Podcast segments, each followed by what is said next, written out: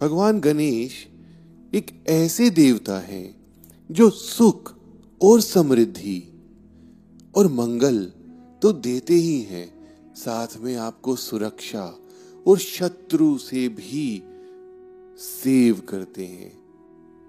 मैं आपको बताऊँगा कि किस तरह भगवान गणेश को स्थापित करने से वो प्रसन्न होते हैं और भगवान गणेश को कहा कैसे स्थापित करना चाहिए उससे वास्तु में कैसे सुधार ला सकते हैं और आप अपने जीवन को सुखी और समृद्ध बना सकते हैं।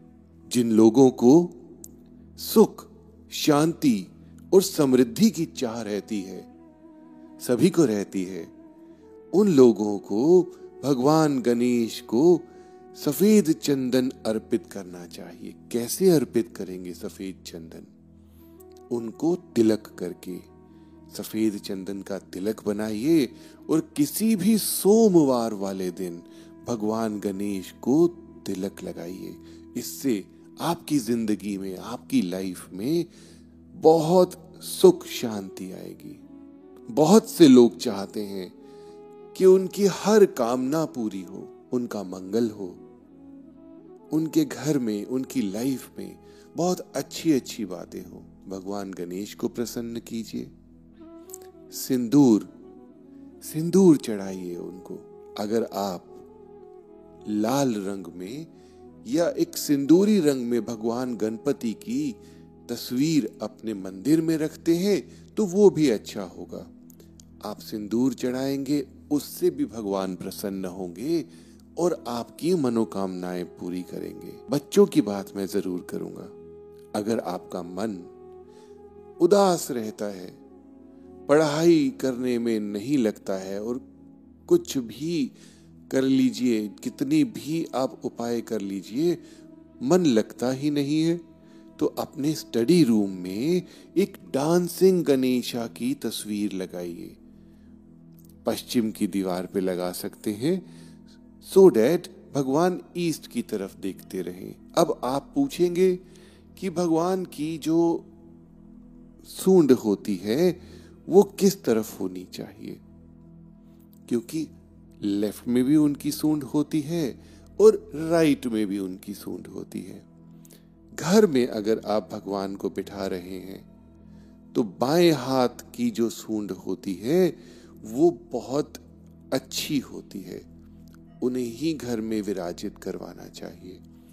दाएँ हाथ की तरफ़ जो सूंड होती है उसमें भगवान की नेचर बहुत जिद्दी होती है, बहुत हटी होती है।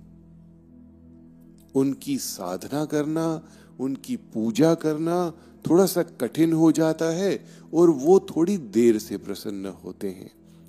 तो बाएँ हाथ की जो फ़ोटो है, वही आपने रखनी है। यानी कि बाएँ हाथ की सूंड वाली फ़ोटो ही आपने अपने घर के मंदिर में रखनी है। अब कई लोग कहते हैं कि भगवान गणेश को ऑफ़िस में लगाएँ तो कौन सी तस्वीर लगाएँ? अगर आपके ऑफ़िस में आना जाना ज़्यादा होता है, यानी कि कस्टमर्स आते हैं और जाते हैं तो खड़े हुए गणेश जी की तस्वीर आप अपने ऑफ़िस में लगाएँ। जो लोग अकाउंट्स में काम करते हैं शेयर ट्रेडिंग में काम करते हैं, उन लोगों को खड़े हुए गणेश जी की तस्वीर नहीं लगानी है। अब बात करते हैं जो ऑफ़िस में आप गणेश जी लगाएँगे, उनका मुख कहाँ होना चाहिए?